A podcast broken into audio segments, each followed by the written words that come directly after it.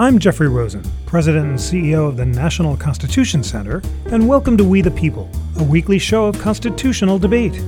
The National Constitution Center is a non-profit, non-partisan institution chartered by Congress to increase awareness and understanding of the Constitution among the American people. And in that spirit, uh, today, we begin our special series on the constitutional legacy of the Civil War and Reconstruction in honor of the 150th anniversary of the 14th Amendment to the Constitution.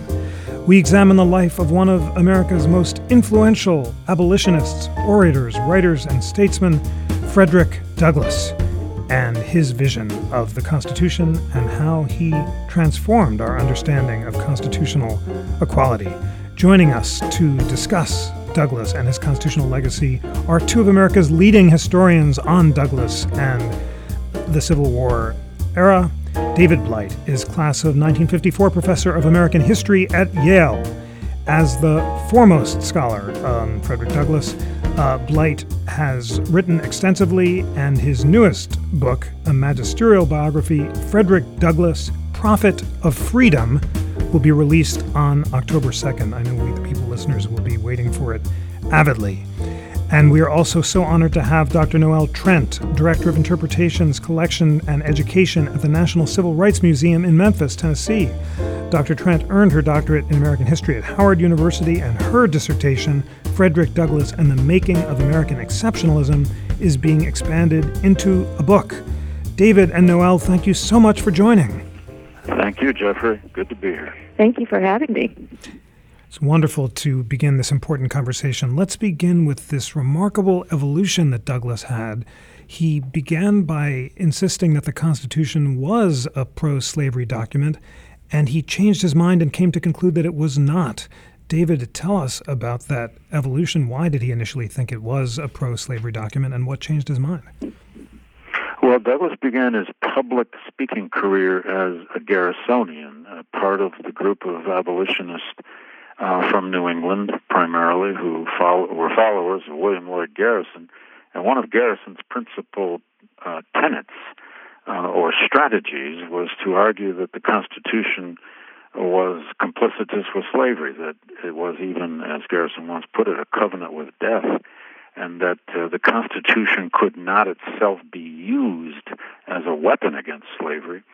Uh, and so Douglass, at the mere age of 20, 21, 22, when he's discovered by the Garrisonians, and then when he goes out on the circuit as a speaker at the tender age of 23 in the early 1940s, uh, he argued this case. He argued many other uh, parts of Garrison's strategy, but the idea here was that the Constitution was steeped in uh, pro-slavery doctrine. That even though it didn't, it never used the word slavery. Um, it talked about servants. It had the Three Fifths Compromise. It had many other elements that were um, directly complicitous with extending the life of slavery, and therefore that document was not useful to abolitionism, and indeed was a deterrent to it. Uh, that's how Douglass begins his public speaking career, and even uh, as a writer, uh, that uh, will begin to slowly erode as he ventures off to Great Britain and uh, Ireland and Scotland in 1845 to 47. And when Douglass returned in 1847, he's a very angry young black man who had experienced a whole new kind of race relations in the British Isles. He had been treated uh, with only occasional forms of racism while he was in Britain. And he began to be much more of an independent thinker. And by the time he returned in 1847 and then in 48, when he founds his own newspaper out in Rochester, New York, he slowly but surely begins to uh, change his mind on the Constitution.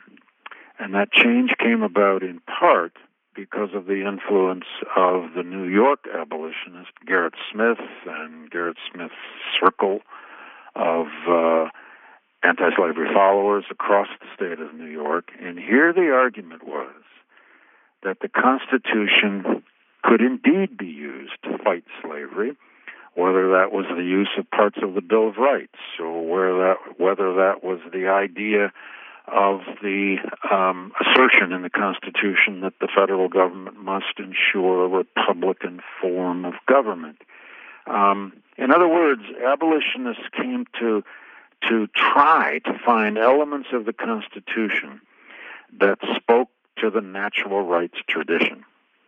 And in effect, what Douglass does, it takes he doesn't do it overnight. It takes him three, four years of arguing about this and struggling with it uh, to come to the conclusion that he would rather have the Constitution on his side than always against him. And by 1851 52, he comes out for what was then known as the anti slavery interpretation of the Constitution. And it's extremely important in his own development. In fact, it's very important in the development of the political anti slavery movement because now this fuels uh, the idea of using the political system to fight slavery, using the law, using political parties, using political persuasion, using the moral elements of the Constitution uh, to argue against slavery.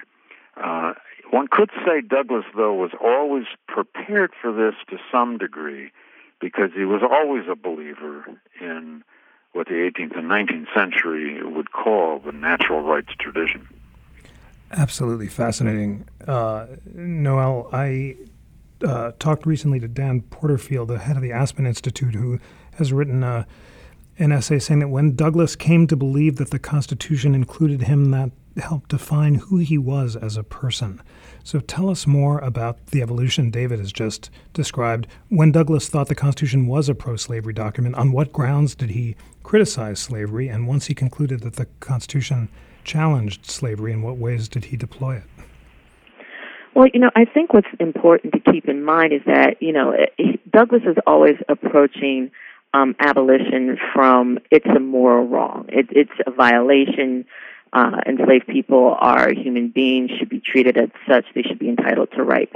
And whether or not the Constitution is the tool in making that argument is where that, that shifts for him. Um, and so I think the essence of his fight against this horrible institution remains the same. The passion remains the same. How this uh, document, this founding document, is used as a tool in that argument shifts. Um, and I think some of that is him coming into his own intellectual maturity. Um, Garrison, he read uh, The Liberator for years. He's a follower of Garrison. And so, in some ways, he's supporting this moral suasion argument. And that's um, really uh, demonstrated um, in, I think it's 1843 or so, um, at a conference where um, Henry Highland Garnet is uh, there, and he makes his "Let Your Motto Be Resistance" speech, and he basically says to enslaved people that, hey, you know, there's more of us than there are of them. You should take up arms and defend yourself because it's better to get it all over in one bloody mass than to continue this uh, horrible institution. And it goes to a vote. Now, this is not like a major vote that there, there's any real peace to it, but there was a tie, and Douglass was the tiebreaker. And at the time, he is aligned with Garrison and says, you know what? I can't support this. I don't believe in violence in that way.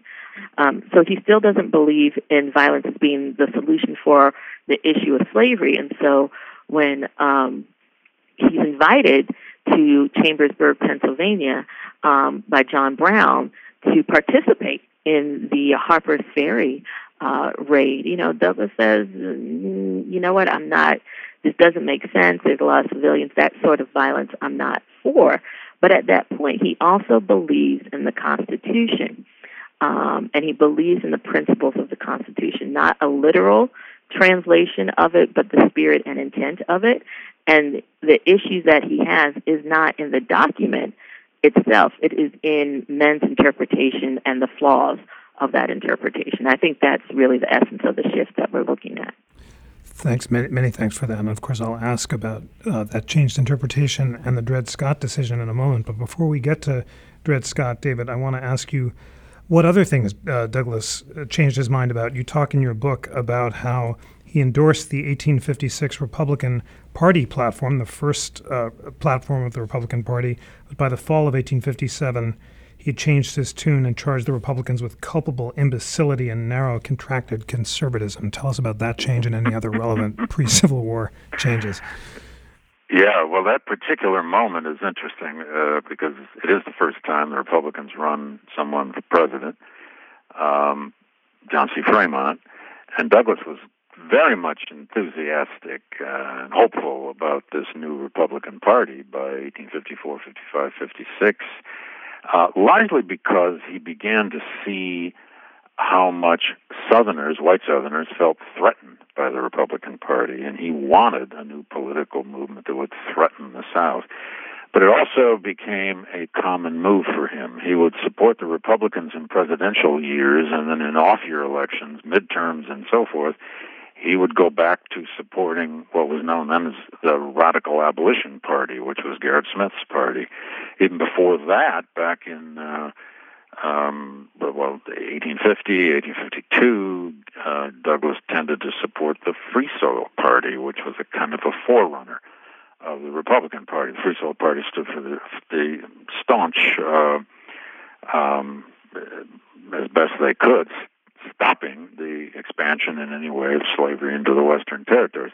But this is an incredibly fertile and transforming period of Douglass's life uh, and in my book, I show both how much he transformed intellectually and strategically between the late 40s and mid 50s, but also how he went through a terrible emotional breakdown in this period. It's a period in which he cannot really feed his family of five children now and his wife Anna.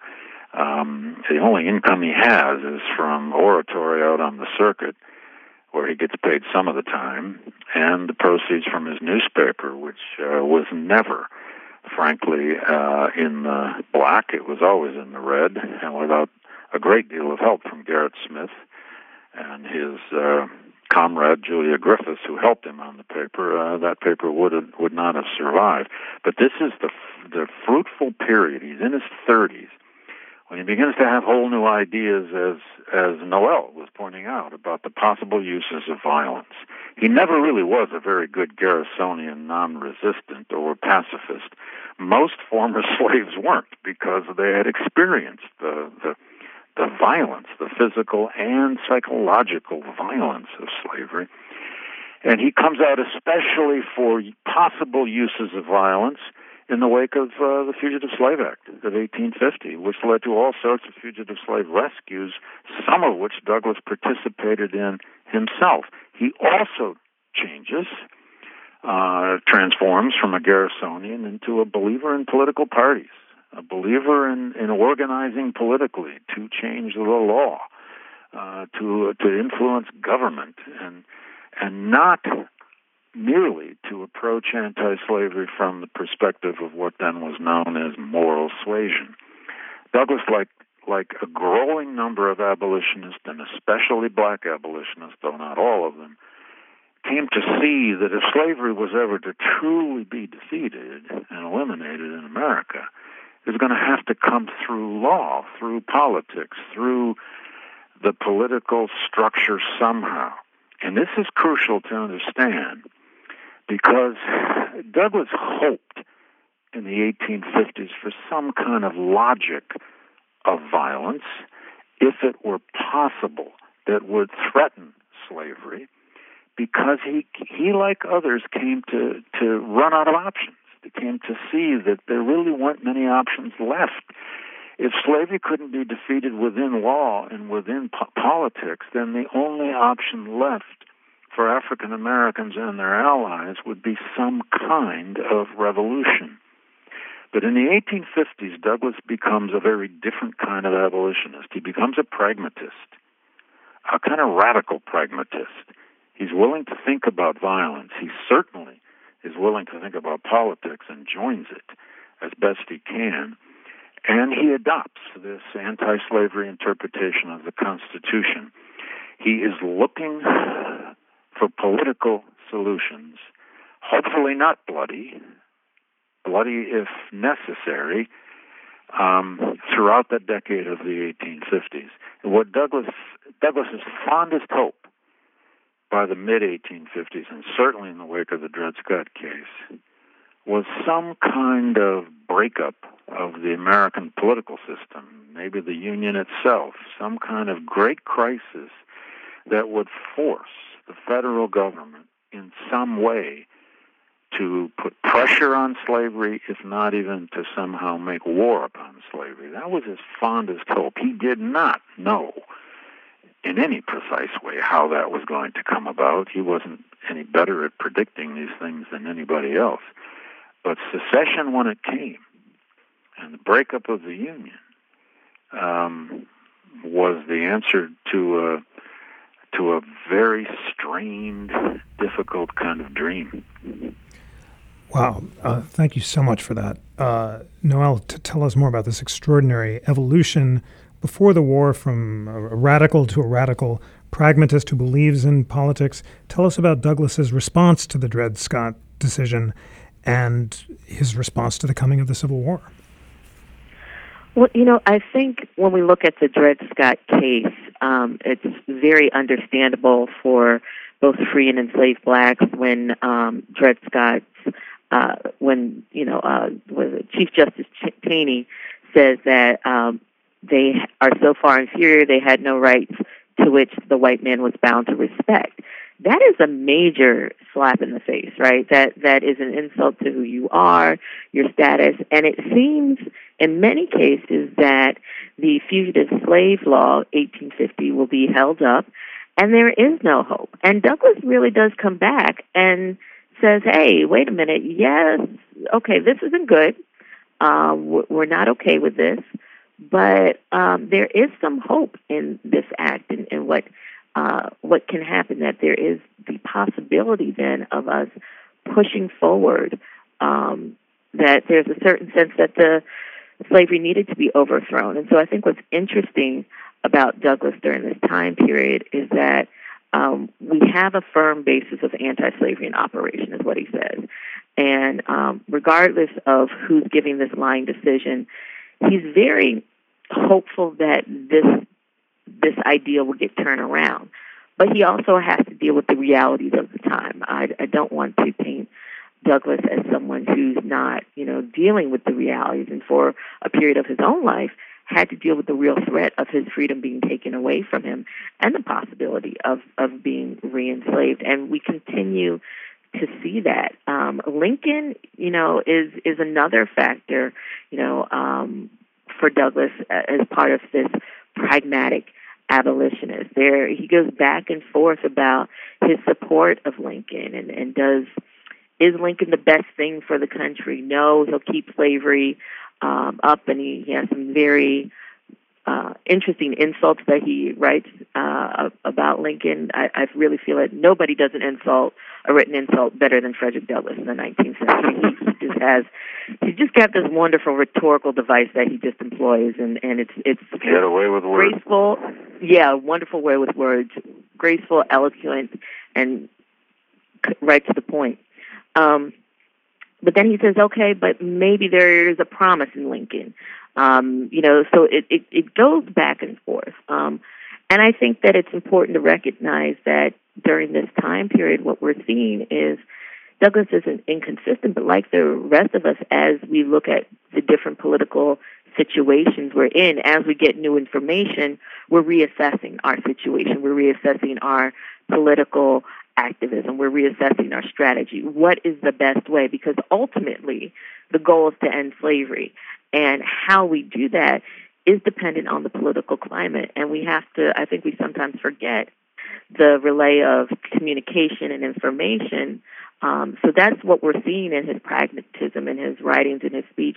He's constantly reassessing the, the situation, and as new information is available, he says, "Okay, this is a tactic," but always consistent in that, particularly post 1851, is the idea the Constitution is our ticket. This is the way out of the situation, and we just have to figure out how we're employing that and what what's the means for that. that, that Could I just add um, uh, on the, oh, I just want to add on the on the Dred Scott turning point real real quickly that it is huge, as Noelle is saying. It's, Um, Douglass had a way in those years of whether it was an editorial in his newspaper or a speech out on the road of feeling a kind of responsibility of hope. He he he, he kind of he seemed to exude this sense of duty of hope, and I think that's actually what I end up calling it in the book. Uh, but in the immediate wake of Dred Scott, he didn't have it.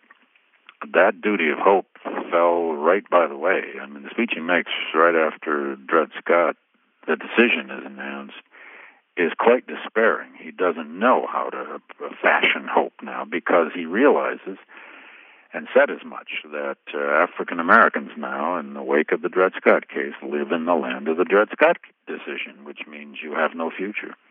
Now, on the other hand, as Noelle was suggesting, he went on the road. He was always on the road. We're talking about an itinerant lecturer who did three and four month lecture tours at a time.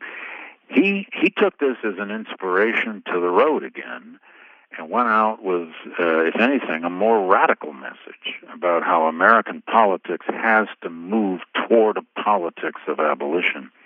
He would often, though, in in in late '57 and into '58 and '59 in speeches, he would often trot out that line. I think it's from Matthew, where he would say, "But now I, I walk by faith and not by sight."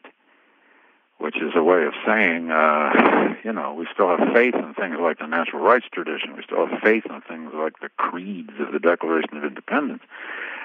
But faith in the country he's not so sure of. But but again, it's why the apparent radicalization, or to some extent radicalization, of the Republican Party was for him a source of hope. Uh, he only becomes aware of Lincoln in uh, from the Lincoln Douglas debates in 1858, uh, and then increasingly aware of Lincoln, of course, when he runs for president in 1860.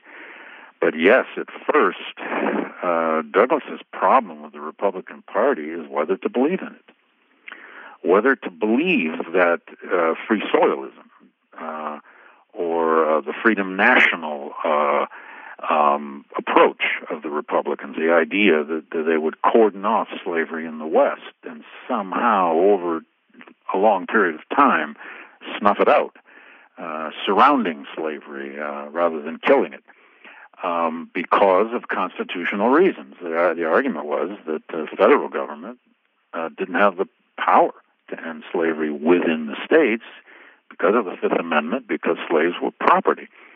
And the the issue was always how do you trust this? How do you how do you get behind this kind of seemingly halfway politics?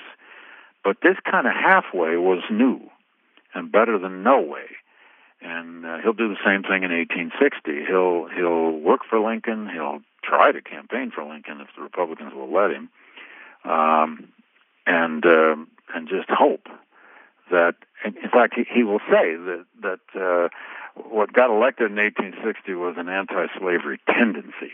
he called, called Lincoln and the Republicans an anti-slavery tendency, and of course that tendency was better than than nothing at all. But also, we need to remember that nobody knows in the 1850s where this story is ending or going. Uh, it's an incredibly turbulent time. Uh, it's a time of great fear, political fear. Uh, we think we're polarized today. Uh, that was polarization. and it was polarization that split the parties apart, destroyed one party, gave birth to a new one uh, and ended up with a presidential election in 1860 that's uh, that's a four-way election, uh, and of course ends up with a president who only got 40% of the vote. Uh, but that very kind of great polarization and division, and then even breakup, was Douglass's fondest hope. I'm not giving him credit for having, you know, the prescience of predicting the war and all that. Lots of people had feared and predicted this kind of breakup, but it it is what he had hoped for because he came to believe that by sheer persuasion you were never going to defeat this system because slavery was so powerful economically and politically.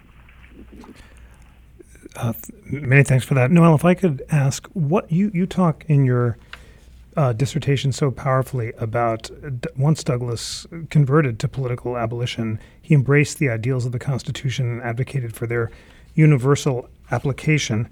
And after the war, he criticized the claim that emancipation came only by military necessity and said the war for union came to execute the moral and humane judgment of the nation. It was an instrument of a higher power itself. So tell us about his position during the Civil War. Did, did he say that slavery violated natural law, the Constitution, and, and what were his activities uh, during the war itself? Well, I, I think it's important to know that um, from really the beginning, there's an idea that he says that uh, slavery violates what's the phrase? I think celestial law, and celestial law is more powerful than any man's law, and so he sees that this is uh, universal evil, right? So it must be eradicated, must be dealt with in what manner and what may is most effective um, is really the question. And during the war, you know, you know, once things break out, he's he's very active um, in in what's happening in the war. Um, he uh, becomes a recruiter for uh, the um, United States colored troops, African American um, Civil War uh, follower uh, soldiers, um, and even two of his sons uh, participate in the war. He was even trying to um, get a position uh, so that he could serve as well. Ultimately, that did not happen um, for him. But what he was able to do was he had uh, a speech where he calls men of color to arms, where he encourages African American men uh, to enlist, to join the effort, because the war, whether men call it so or not, um, is a war for our freedom. Let's get involved. Now, that's not to say that a whole lot of people needed convincing. African Americans are very much aware of what's at stake, um, what can happen if the Confederacy uh, wins. And so there are people who are organizing and are practicing militia maneuvers as early as when South Carolina says that they're even talking about uh, seceding from the Union. Uh, but there was a need to get more numbers, and he wanted people there. And as you know, there are these different battles and things are, are happening, Douglass remains a fervent supporter of the troops. When there's issues with their pay, he's a fervent person who's going forward to say, hey, listen, they need to be paid. Uh, they also need to be paid on par with the white troops. That doesn't really happen, but he, he sees this moment as a moment of equity, a moment to really not only start fresh, but to address the growth uh, inequalities uh, that are happening within the country. Um, and, and that's really how we see him. The, the Emancipation Proclamation is a moment of great hope across the country. Um, you know, people are literally waiting to hear uh, whether or not Lincoln is going to fulfill his promise that he issued September of 1863. Is he going to sign? Isn't he going to sign it? Um, David does this great talk when he's with his uh, teachers in his summer seminars about that moment and what that is. Uh, Douglass is part of those moments. So the war for him, like many African Americans, is literally life or death, your future or something else. And so he's incredibly invested in what's happening and and how this country is going to move forward. Thanks so much for that. D- David, just picking up from Emancipation, you write about how after emancipation, Douglass hoped he'd never have to attack Lincoln again, but in June 1864, he rebuked the, pres- the president, uh, said it was a swindle that the federal government was was basically dragging its feet, and he chastised uh, Lincoln for not signing the Wade Davis bill, which uh, was the radical restriction plan, which would require a majority of voters in Confederate states as opposed to 10%. So tell us about how, as the war is ending, he's already criticizing Lincoln and the Republicans yeah. for being too soft on Reconstruction. Well, his relationship with Lincoln is uh, is very complicated and changing, and it also shows us the sheer desperate volatility of wartime. Uh, those comments in, uh, in uh, as you said, June of '64 are in the moment when Lincoln is very vulnerable. Um, there's still a movement to possibly dump him from the Republican ticket and replace him with John Fremont again. Douglass flirted for a while with joining that dump Lincoln movement, though in the end chose not to. Uh, the war has not quite fallen into total stalemate at the time he says that passage, but it does by July, in, and it becomes the Overland Campaign in Virginia and the siege of Petersburg and the terrible, horrendous casualties of that summer, plus the wars and stalemate in Georgia with Sherman's armies before Atlanta, and the war is in stalemate in the Shenandoah Valley, and it's not clear that this is gone going and moving toward any kind of Union victory for certain. So Douglass's uh, political volatility kicks in, and he wants the Republican Party to, to be more radical, to to stand up for what it's already announced, which is emancipation, more than a year earlier. But that's going to change, of course, uh, tremendously by August and September. But I want to I want to back up just a bit here and just add one other element to this, because to understand Douglass and the war one has to understand his uh, religious outlook, his kind of intellectual, spiritual outlook on history and on the world. He had long been a believer. Uh, now, exactly what his religious faith was, his Christian faith, is a changing thing over time and very difficult to figure out. But what we surely know is that he came to believe in a kind of apocalyptic view of history an Old Testament conception of history, that there were moments in history when God, or what the 19th century often called divine providence, or somehow a spiritual power would enter history, tear it apart, and remake it over again, which is, of course, the great ancient story of the Hebrew prophets, the great story of the Old Testament, the destruction of Jerusalem, the exile of the people, the survival of some of them, and the return of some of them to a new promised land. Douglass is no amateur at this. He'd spent his life carefully, carefully reading the Old Testament. He was steeped in it. His storytelling was born from it his storytelling was laced with the kind of King James language and Old Testament stories. So he sees the war as this kind of divine, if you want, appointment with history and with this thing called America. And this thing called America, uh, so fundamentally flawed and stymied by its you know, its founding, steeped in slavery, was now uh, having God's retribution wreaked upon it. But the people had to be ready to follow that, no matter how much blood, no matter how much destruction. And Douglass became a thumping, violent war propagandist. Uh, it's one of the things that surprises people sometimes, I think, because we tend to think of Douglass as a moralist, and he was um, a man who exuded at times a certain kindness, and yet his war propaganda is about as vicious as you'll ever read by any American. He wanted slaveholders killed. He wanted the South destroyed. And especially in the wake of the Emancipation Proclamation, the war had finally become officially a war against slavery. And yet by 64, that's still all up for grabs and it's not clear the Lincoln administration is going to stay true to that cause, and hence uh, he uh, he tilts there in the summer of '64 on whether to keep supporting them or not.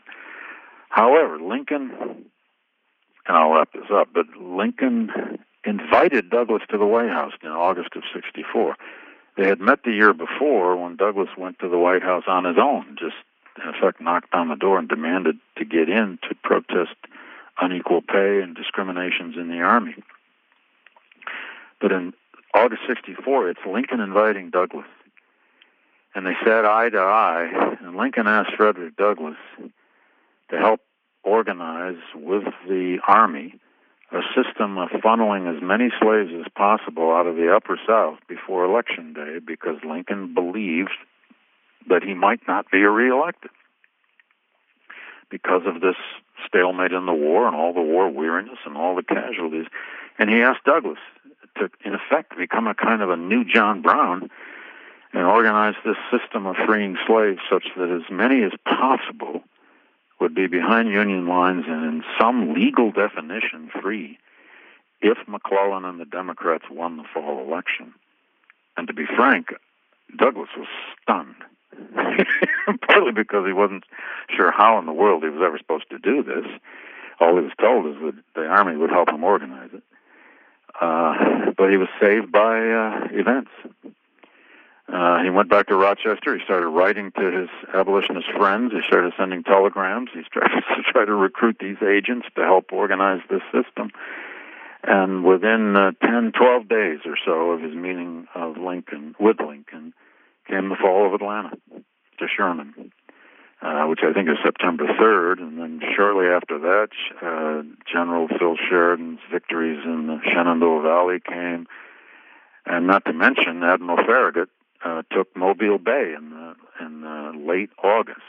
These were huge turning points on the battlefield in the war, which had a great effect on changing the political climate and changing the war morale across the North, and it made much more likely Lincoln's reelection. But even that was still a, um, uh, seemingly a cliffhanger. And uh, in the fall of '64, Douglass wanted to go out and campaign for Lincoln, but the Republicans wouldn't let him. And the reason they wouldn't let him is because the Democrats at that point were running one of the most viciously racist white supremacist campaigns of American history. They were painting the Republican Party as the you know, the party of the N word, the party of emancipation, the party that was overturning the natural order, they called Lincoln every name you could imagine, including Abraham Africanus the first. And so the Republicans were beginning to sort of run for cover. They were hiding. They were trying to, you know, not directly have to address the question of emancipation. It's the same thing happens in our politics. Uh, and Douglass was frustrated that autumn that the Republicans would not let him go out and officially campaign for Lincoln, but he certainly campaigned for him on his own, and he certainly campaigned for him uh, among uh, free blacks in the North who could vote. Remarkable story, and thank you for that. Uh, Noelle, we uh, know that uh, Lincoln won the election of 64. He was assassinated in April of 65. The war ends in on June 2nd, 65, and then we have Reconstruction. So tell us about Douglass's contribution to Reconstruction. He concluded that radicalism is the popular passport to power. What was his role in shaping the 13th, 14th, and 15th Amendments? Well, um, I think it's important for people to realize is that when the war ends, Douglass gets okay, the fighting's over, but the fight isn't over. And so he has this great um, quote that I've referenced uh, numerous times where he says, yeah, we're no longer slaves, but we're not quite free. And that is the crux of the fight that he's um, taking up in um, the aftermath of the Civil War. So during Reconstruction, it is how do you get those things in line to create that freedom? So 13th Amendment, abolishing slavery, that's a whole fight of making sure that that happens so this can never happen again, right? Uh, but the really interesting part for me is looking at what's happening in the dynamics around the 14th and 15th Amendments, particularly around the topic of suffrage, because this is where you see some very interesting splits happening um, between allies uh, in the abolition and anti-slavery uh, movements. What we see in immediate kind of a year or so after the war is these different abolition groups. A whole lot of them are like, well, slavery's over. You know, 13th Amendment's passed. We're done. Good luck, guys. Hope you do well with that, you know, new freedom status.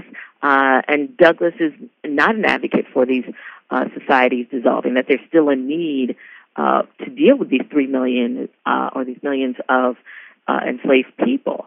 14th Amendment you know, it's okay. Are we becoming are African American citizens?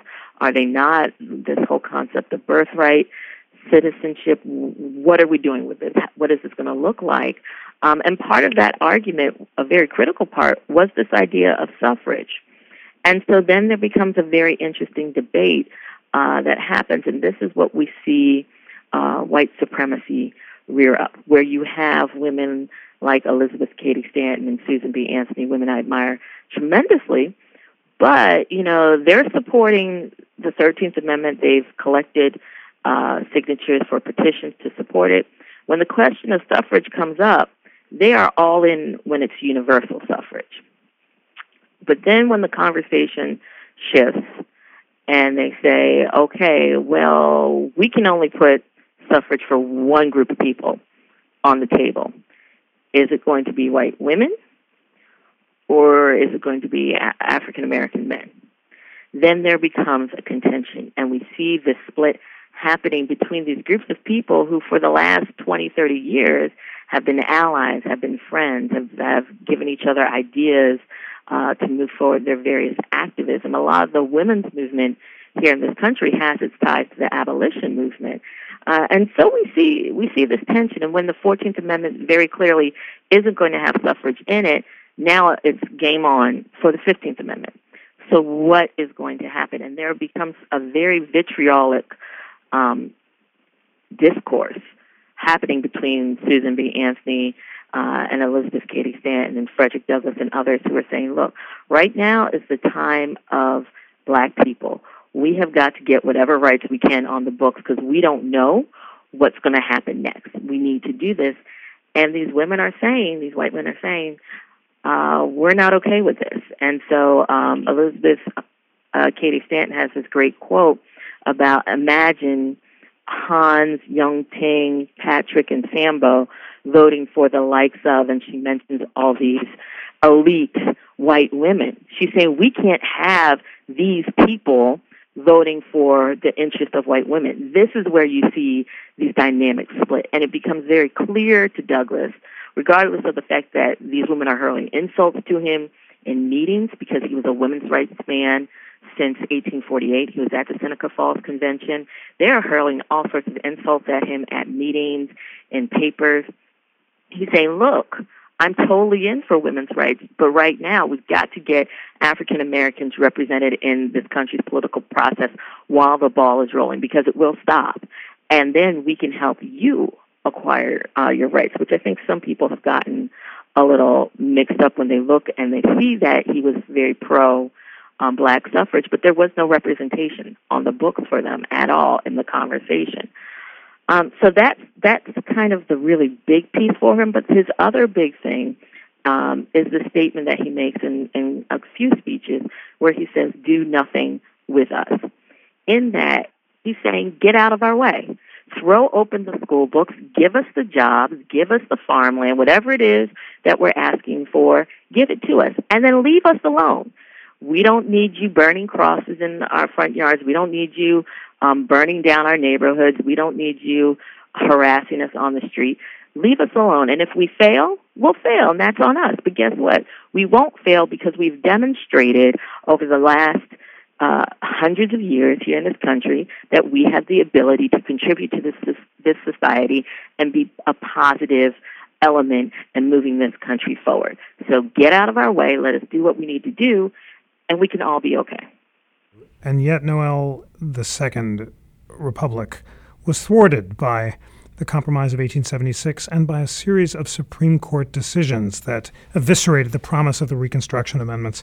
Tell us about Douglass's reaction to the civil rights cases decided in 1883, which struck down the Civil Rights Act of 1875, which would have guaranteed equality of public accommodations. Uh, Douglass said in the Supreme Court decision that he saw a studied purpose to degrade and stamp out the liberties of a race. It's the old spirit of slavery and nothing else. Tell us more about his reaction to those decisions. Well, you know, I think looking at where Douglass is by the time that we get to 1883 is really important for people to, to take in mind. Um, he moves to Washington in 1872. He still has his home in Rochester. His home in Rochester ends up being burned to the ground. He loses a lot of his personal belongings. Um, and then he becomes the head of the Freedmen's Bank, uh, which he thinks is a great thing. Uh, but then there's all this mishandling of funds and the big shutters under his presidency, and he's really held responsible. There's a Senate investigation. So Douglass is seeing the black community being devastated, and he's personally experiencing similar devastations around the same time. I might have the years a little mixed up, but his son is struggling to find work as a clerk uh, who's got newspaper experience. He's trying to find work, and he's noting that this is a problem. And if it's a problem for his son, who has a very priv- privileged place not only in American society um, and in the African American community, what else is going on? These civil rights acts are sorry these uh, these uh, Supreme Court decisions eviscerate things, but they're also a confirmation of things that are happening on the ground and the realities that African Americans are living on a regular basis, right? Um, that we're seeing folks moving westward, and initially Douglass is like, hey, exodusters, don't leave. This may not be a good thing, and, and stay where your numbers are concentrated. It's not until he starts really traveling in the South that he sees no no no we're being we're being completely eviscerated so the supreme court ruling his reaction is about you know it, i think he's defeated in a lot of ways i don't think we see as much of a hopefulness in douglass that we saw before the war um, because he's just personally experiencing um, moment after moment after moment of this systemic racism batting him down, batting his family down, and more widely the African American community. So in some ways, he's really not surprised, but I also think that this is where we see some of the frustration um, that he's experiencing um, at, at the same time period. And it's it's interesting to note that while these decisions are happening, he's still pushing this idea of the self-made man. He's still saying, yes, we can, African Americans can be successful. We can do these things. We can be part of this society. Um, but he's having an issue with the fact that the, their success of white men coming at the expense of the black man. And it doesn't seem like it's getting any better.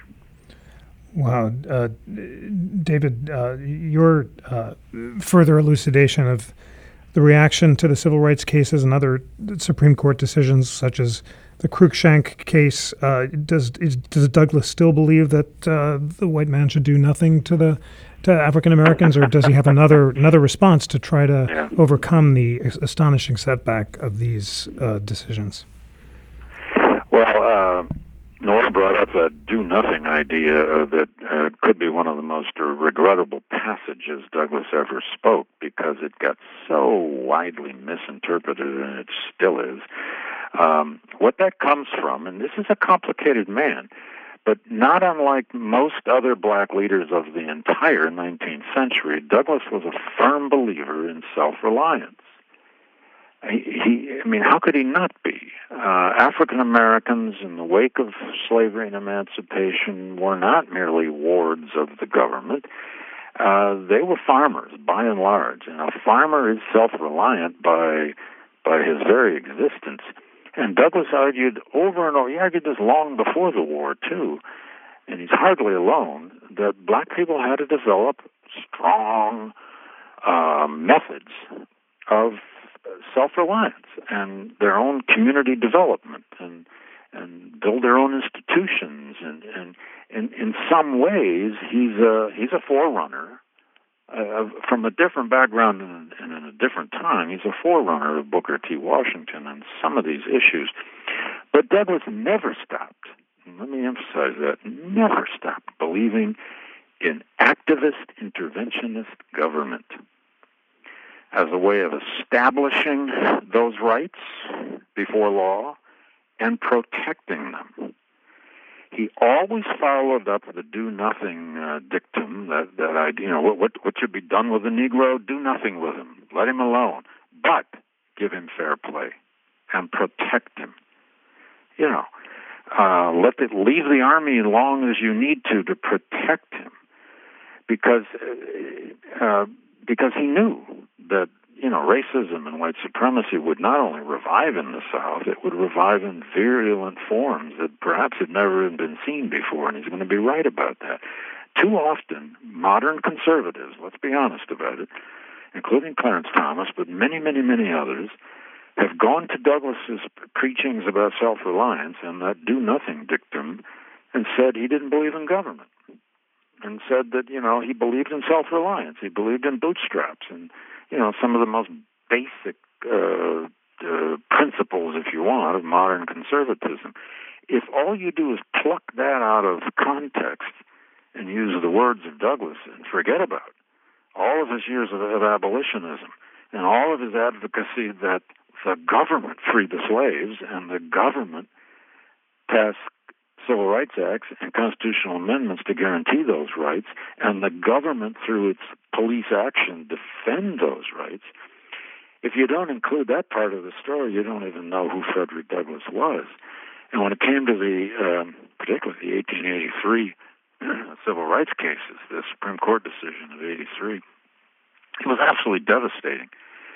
Uh, partly it is the timing. I mean, this is now long in the wake of uh, our traditional end of Reconstruction, but it was that cl- the whole cluster of of cases. Uh, I think there were five of them from all over the country. They were basic Jim Crow cases, whether it was a hotel or a railroad.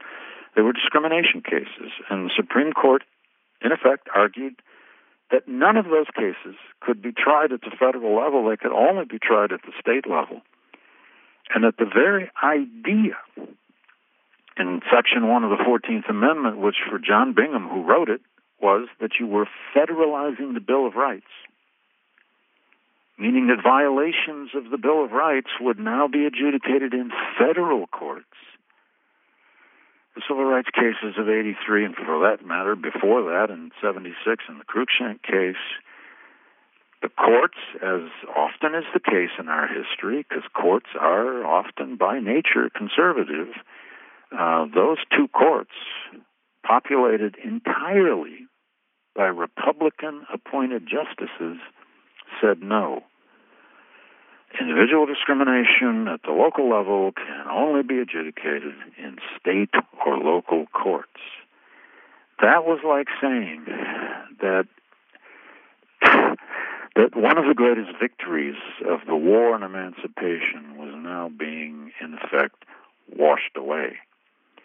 And in the wake of the 83 case in the fall of 83, Douglass gave one of those speeches not unlike the one he gave right after the Dred Scott case, and it must have felt like a Dred Scott moment. Because the, the 83 civil rights cases, and this is well before um, Plessy v. Ferguson, and more than a decade later, uh, was in effect saying almost what Dred Scott said that black people have no rights before federal authority, before federal courts. Uh, it was devastating. And of course, it comes now in the wake of a, an even larger history now of the uses of violence and terror in the South, which has been going on since you know the late 1860s by then. 10 and 15 years of the use of terror and violence as a nearly normal part of our politics to suppress the rights of blacks. And when you read enough of this, you sometimes wonder how did a Douglass, and for that matter, the younger generation of, of blacks, uh, keep any faith in America, keep any faith at that point in the victories of emancipation um, they had to fall back on the resources they had, which was their own skills, their own um, their own capacities, their own community building, and their own forms of faith, because the political system and now the legal system were being uh, pretty much stacked against them, uh, and the Supreme Court was helping helping it along.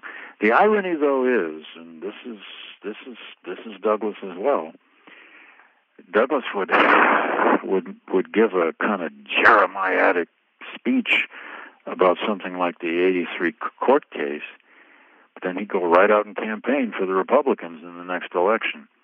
Uh, he he campaigned for the Republican candidate for president in every election from 1864 to the end of his life, and that is because he had no other political home. Uh, there was no other political alternative for African Americans. It got harder and harder to campaign for Blaine uh, uh, uh, and others, um, but he did it nonetheless. every year there was a presidential election, the Republicans sent him out all over the North for months at a time. Um, and he would still argue that there was still hope, that the Republican Party was still the party of Lincoln and Grant, that it was still the party of emancipation, that it was still the party of those amendments. And to, to you know, and at least on the books were those amendments. You know, on the books were were the story of emancipation, um, without which uh, there'd have been nothing to argue for. But it became harder and harder, and of course, down to the end of Douglass's life in the 90s, uh, 92, 93, 4, uh, the big new issue, of course, became lynching. And Douglass leaves the scene uh, in late 94 and, and died, of course, in very early 1895. But the last great speech of his life goes by different titles, but it's usually called The Lessons of the Hour. Sometimes it was called Why the Negro is Lynched. But that speech was an embittered analysis, and I, I emphasize analysis. It was a careful kind of historical rendering of why lynching was happening and why and how white America was creating and inventing these uh, legal and moral fictions, or he called them excuses, for why lynching was happening in America. And uh, it's a remarkable sort of uh, public ending for him that he goes out with this uh, this uh, brilliant critique of why lynching was happening. Not very many historical analyses ever since have improved a great deal on what Douglass argued in that speech. I mean, historians know a lot more about it, and, and, and their works are much more granular and so on. But he nailed it as to why Americans were engaging in lynching. Uh, they continually, he argued, needed a new excuse, a heightened kind of excuse to keep black people subordinated, uh, to keep black people out of the political and civil order. And now they had gone to the ultimate, um, which was vigilante murder. Thank you for that, Noelle. I'm going to ask you for your final thoughts on Douglass's last decade. Uh, he, as as David said, he died in 1895, a year before Plessy versus Ferguson. According to the New York Times obituary, the morning of his death, he was addressing the Women's National Suffrage Association and was escorted to the podium by Susan B. Anthony, and then he died later that day. But what were his other activities in that tragic decade of the growth of Jim Crow and the rollback of Reconstruction? And what was his attitude toward those developments? You know, uh, in the last decade of his life, Douglass really becomes the informal leader of Black America. Um, he's a trustee at uh, the great Howard University. Not that I'm biased or anything, um, but but he's a trustee at Howard. He's known for hosting Howard University students at his home on Cedar Hill. Uh, he is still talking about issues, but it's it's different than the beginning portion of his career. Beginning portion of his career, he's this radical young upstart, right? And now he's the elder statesman, if you will. Um, and he has the ability now to command attention and respect in, in a lot of different ways, but he also finds himself at odds with the younger generation. Uh, you know, in 1892, the Columbia Exposition World's Fair was in Chicago, and they were not allowing African Americans to participate. They had one day. Uh, and Douglass wasn't necessarily uh, supportive of it, but there's a young group of uh, African Americans led by a very feisty Ida B. Wells who was writing about, you know, why is uh, why are black people not included in the the Columbia Exposition? And you know, we should not, we can't be an aside or a day. We have to be fully incorporated. And he's like, you know, I get it, but we also need to figure out how we can be pragmatic. And so there's a little bit of friction. But I think in, uh, and he also writes his final uh, autobiography twice. Um, and so you see a man who is very reflective of his moments. He served as the uh, U.S. minister to Haiti. Um, he served as the recorder of deeds for Washington, D.C., so he has had these government positions. But there's a step back, and he's becoming very conscious of his overall legacy. So, uh, in the last years of his life, he and his wife, Helen Pitts Douglass, sit down and talk about okay, how are we establishing your legacy? And that is how Cedar Hill, his home in Anacostia, is really preserved because they went to Mount Vernon. And they said, we need to make your home a Mount Vernon for the, the uh, African American community. Uh, and when he passes away, she starts that, and that's how that home was preserved. So I think that as we look at Douglass in this last decade, it's almost like succession planning, if you will. He's continued to fight and advocate, but he's also uh, in contact with younger generation and helping segue for them to step up. And I think that, truthfully, the person who best represents his legacy out of that group that's right after him is Ida B. Wells. She gets it. She has the fire. She has the enthusiasm. She has the passion. And she gets the depths of the lynching crisis before anybody else, and even made Douglass aware of it. And he talks about that in one of her first publications uh, that he wrote, The Foreword. Um, so I think that when we look at his legacy, we tend to think of black men like Du Bois and Booker T. Washington and others. But I would argue that the person immediately of the generation succeeding Frederick Douglass, who embodied his ideals and kept pushing the needle forward, was Ida B. Wells. Wow.